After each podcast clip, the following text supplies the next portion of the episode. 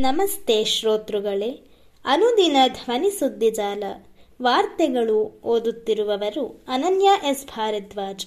February ಇಪ್ಪತ್ತೆರಡು, ಗುರುವಾರದ ವಾರ್ತೆಗಳು. ಈಗ ವಾರ್ತೆಗಳ ಮುಖ್ಯಾಂಶಗಳು. ರೈತರು ಪೊಲೀಸರ ನಡುವೆ ಸಂಘರ್ಷ. ರೈತ ಸಾವು. ದೆಹಲಿ ಚಲೋಗೆ ವಿರಾಮ. ಸರ್ಕಾರ ಕೆಡವಲು ಶಾಸಕರಿಗೆ ತಲಾ ರೂಪಾಯಿ ಇಪ್ಪತ್ತೈದು ಕೋಟಿ ಆಮಿಷ. ಬಿಜೆಪಿ ವಿರುದ್ಧ ಕೇಜ್ರಿವಾಲ್ ಆರೋಪ. ಗ್ರೀಸ್ ಭಾರತ ಹಲವು ಒಪ್ಪಂದ. ಜಂಟಿಯಾಗಿ ರಕ್ಷಣಾ ಉತ್ಪಾದನೆಗೆ ಒಪ್ಪಿಗೆ. ಫೆಬ್ರವರಿ ಇಪ್ಪತ್ತಾರು, ಇಪ್ಪತ್ತೇಳರಂದು ಯುವ ಸಮೃದ್ಧಿ ಮೇಳ. ಒಂದು ಲಕ್ಷ ಉದ್ಯೋಗದ ಅವಕಾಶ. ರಾಜ್ಯದಲ್ಲೂ ಅನಿವಾಸಿ ಭಾರತೀಯರ ಸಚಿವಾಲಯ. ಈಗ ವಾರ್ತೆಗಳ ವಿವರ. ರೈತರು ಪೊಲೀಸರ ನಡುವೆ ಸಂಘರ್ಷ, ರೈತ ಸಾವು, ದೆಹಲಿ ಚಲೋಗೆ ವಿರಾಮ. ಪಂಜಾಬ್ ಗಡಿಯಲ್ಲಿ ಪುನರಾರಂಭವಾದ ರೈತರ ದೆಹಲಿ ಚಲೋ ಪ್ರತಿಭಟನಾ ಮೆರವಣಿಗೆ ವೇಳೆ ರೈತರ ಚದುರಿಸಲು ಹರಿಯಾಣ ಪೊಲೀಸರು ಮೂರು ಸುತ್ತು ಅಶ್ರುವಾಯು ಶೆಲ್ಗಳನ್ನು ಸಿಡಿಸಿದರು. ಬುಧವಾರ ಬಿರುಸು ಪಡೆದುಕೊಂಡಿತು. ರೈತರು ಮತ್ತು ಪೊಲೀಸರ ನಡುವೆ ಘರ್ಷಣೆಗೆ ಕಾರಣವಾಯಿತು. ಘರ್ಷಣೆಯಲ್ಲಿ ಪಂಜಾಬಿನ ಇಪ್ಪತ್ತೊಂದು ವರ್ಷದ ಯುವ ರೈತ ಮೃತಪಟ್ಟು ಕೆಲ ರೈತರು ಮತ್ತು ಹನ್ನೆರಡು ಪೊಲೀಸರು ಗಾಯಗೊಂಡರು ಎಂದು ಹರಿಯಾಣ ಪೊಲೀಸ್ ಅಧಿಕಾರಿಯೊಬ್ಬರು ಮಾಹಿತಿ ನೀಡಿದ್ದಾರೆ. ಇದರ ಬೆನ್ನಲ್ಲೇ ರೈತ ಮುಖಂಡರು ದೆಹಲಿ ಚಲೋವನ್ನು ಎರಡು ದಿನಗಳ ಮಟ್ಟಿಗೆ ಸ್ಥಗಿತಗೊಳಿಸಿದ್ದಾರೆ. ಪ್ರತಿಭಟನೆಗೆ ಸಂಬಂಧಿಸಿ ಮುಂದಿನ ಕ್ರಮಗಳ ಕುರಿತು ಶುಕ್ರವಾರ ಸಂಜೆ ನಿರ್ಧರಿಸಲಾಗುವುದು ಎಂದು ರೈತ ಸರ್ಕಾರ ಕೆಡವಲು ಶಾಸಕರಿಗೆ ತಲಾ ರೂಪಾಯಿ ಇಪ್ಪತ್ತೈದು ಕೋಟಿ ಆಮಿಷ. ಬಿಜೆಪಿ ವಿರುದ್ಧ ಕೇಜ್ರಿವಾಲ್ ಆರೋಪ.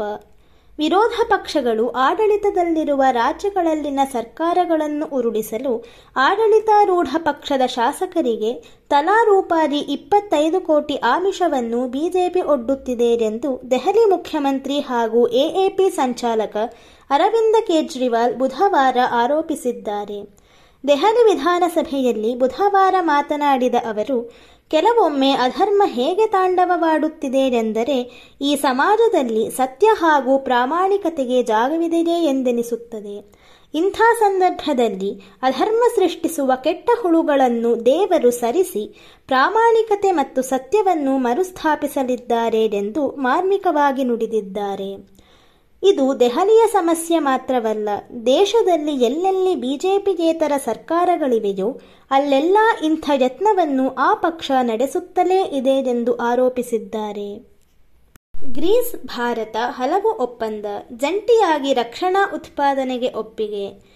ಭಯೋತ್ಪಾದನೆ ಎದುರಿಸಲು ತಮ್ಮ ಸಹಕಾರ ಹೆಚ್ಚಿಸುವುದರ ಜೊತೆಗೆ ವ್ಯಾಪಾರ, ರಕ್ಷಣಾ ಉತ್ಪಾದನೆ, ವಲಸೆ ಮತ್ತು ಸಂಚಾರ ವಲಯಕ್ಕೆ ಸಂಬಂಧಿಸಿ ಶೀಘ್ರವೇ ಒಪ್ಪಂದ ಮಾಡಿಕೊಳ್ಳಲು ಭಾರತ ಮತ್ತು ಗ್ರೀಸ್ ಬುಧವಾರ ಒಪ್ಪಿವೆ.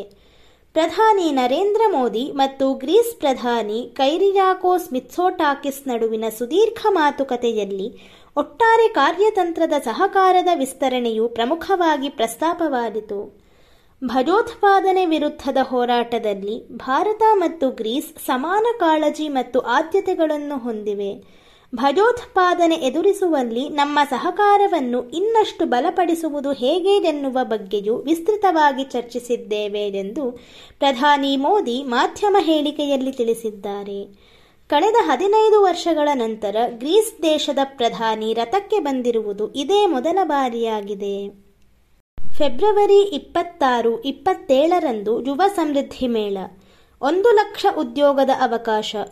ಇಂಜಿನಿಯರಿಂಗ್, ಡಿಪ್ಲೊಮಾ, ಮತ್ತಿತರ ವೃತ್ತಿಪರ ಕೋರ್ಸ್ ಸೇರಿದಂತೆ ನಿರುದ್ಯೋಗಿ ಪದವೀಧರರಿಗೆ ಉದ್ಯೋಗಾವಕಾಶ ಕಲ್ಪಿಸುವ ಯುವ ಸಮೃದ್ಧಿ ಮೇಳವನ್ನು ಇದೇ ಇಪ್ಪತ್ತಾರು, ಇಪ್ಪತ್ತೇಳರಂದು ಅರಮನೆ ಮೈದಾನದಲ್ಲಿ ಹಮ್ಮಿಕೊಳ್ಳಲಾಗಿದೆ. ಎಸ್ಎಂ ಕೃಷ್ಣ ಅವರು ಮುಖ್ಯಮಂತ್ರಿಯಾಗಿದ್ದ ಅವಧಿಯಲ್ಲಿ ಬೃಹತ್ ಉದ್ಯೋಗ ಮೇಳ ನಡೆಸಲಾಗಿತ್ತು. ಸಿದ್ದರಾಮಯ್ಯ ಅವರ ಸೂಚನೆಯಂತೆ ಈ ಬಾರಿ ಬೃಹತ್ ಮೇಳ ಆಯೋಜಿಸಲಾಗಿದೆ ಎಂದು ಮಾಹಿತಿ ತಂತ್ರಜ್ಞಾನ ಸಚಿವ ಪ್ರಿಯಾಂಕ್ ಖರ್ಗೆ, ಕೌಶಲಾಭಿವೃದ್ಧಿ ಹಾಗೂ ಜೀವನೋಪಾಯ ಸಚಿವ ಶರಣ ಪ್ರಕಾಶ ಪಾಟೀಲ್ ಬುಧವಾರ ಮಾಧ್ಯಮಗೋಷ್ಠಿಯಲ್ಲಿ ಮಾಹಿತಿ ನೀಡಿದರು. ಈಗಾಗಲೇ ಆನ್ಲೈನ್ ನೋಂದಣಿ ಆರಂಭಿಸಿದ್ದು ಮೂವತ್ತೊಂದು ಸಾವಿರ ಅಭ್ಯರ್ಥಿಗಳು ನೋಂದಣಿ ಮಾಡಿಕೊಂಡಿದ್ದಾರೆ.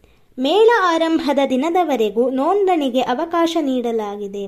ರಾಷ್ಟ್ರೀಯ ಮತ್ತು ಅಂತಾರಾಷ್ಟ್ರೀಯ ಕಂಪನಿಗಳಲ್ಲಿ ಒಂದು ಲಕ್ಷ ಹುದ್ದೆಗಳು ಲಭ್ಯವಿವೆ.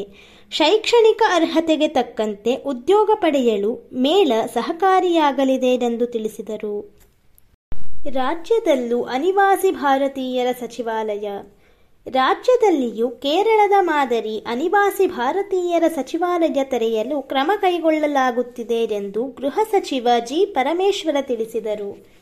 ಅನಿವಾಸಿ ಭಾರತೀಯ ಸಮಿತಿಯ ಉಪಾಧ್ಯಕ್ಷೆ ಆರತಿ ಕೃಷ್ಣ ನೇತೃತ್ವದಲ್ಲಿ ವಿವಿಧ ರಾಷ್ಟ್ರಗಳ ಹದಿನೈದಕ್ಕೂ ಹೆಚ್ಚು ಅನಿವಾಸಿ ಭಾರತೀಯರು ಹಾಗೂ ಕನ್ನಡಿಗರು ಸದನದ ಕಾರ್ಯಕಲಾಪಗಳನ್ನು ವಿಧಾನಸಭಾಧ್ಯಕ್ಷರ ಗ್ಯಾಲರಿಯಲ್ಲಿ ಬುಧವಾರ ವೀಕ್ಷಿಸುತ್ತಿದ್ದ ಸಂದರ್ಭದಲ್ಲಿ ಪರಮೇಶ್ವರ ಮಾತನಾಡಿದರು, ಅನಿವಾಸಿ ಭಾರತೀಯರ ಸಚಿವಾಲಯ ಸ್ಥಾಪಿಸುವ ವಿಚಾರವನ್ನು ಚುನಾವಣಾ ಪ್ರಣಾಳಿಕೆಯಲ್ಲಿಯೇ ಸೇರಿಸಿದ್ದೆವು ಎಂದ ಅವರು, ಶೇಕಡ ಅರವತ್ತರಿಂದ ಎಂಬತ್ತರಷ್ಟು ಅನಿವಾಸಿ ಭಾರತೀಯರು ಹೊರ ರಾಷ್ಟ್ರಗಳಲ್ಲಿ ಗಳಿಸಿದ ಆದಾಯವನ್ನು ಭಾರತಕ್ಕೆ ಮರಳಿ ತರುವ ಮನಸ್ಸು ಮಾಡಿದ್ದಾರೆ.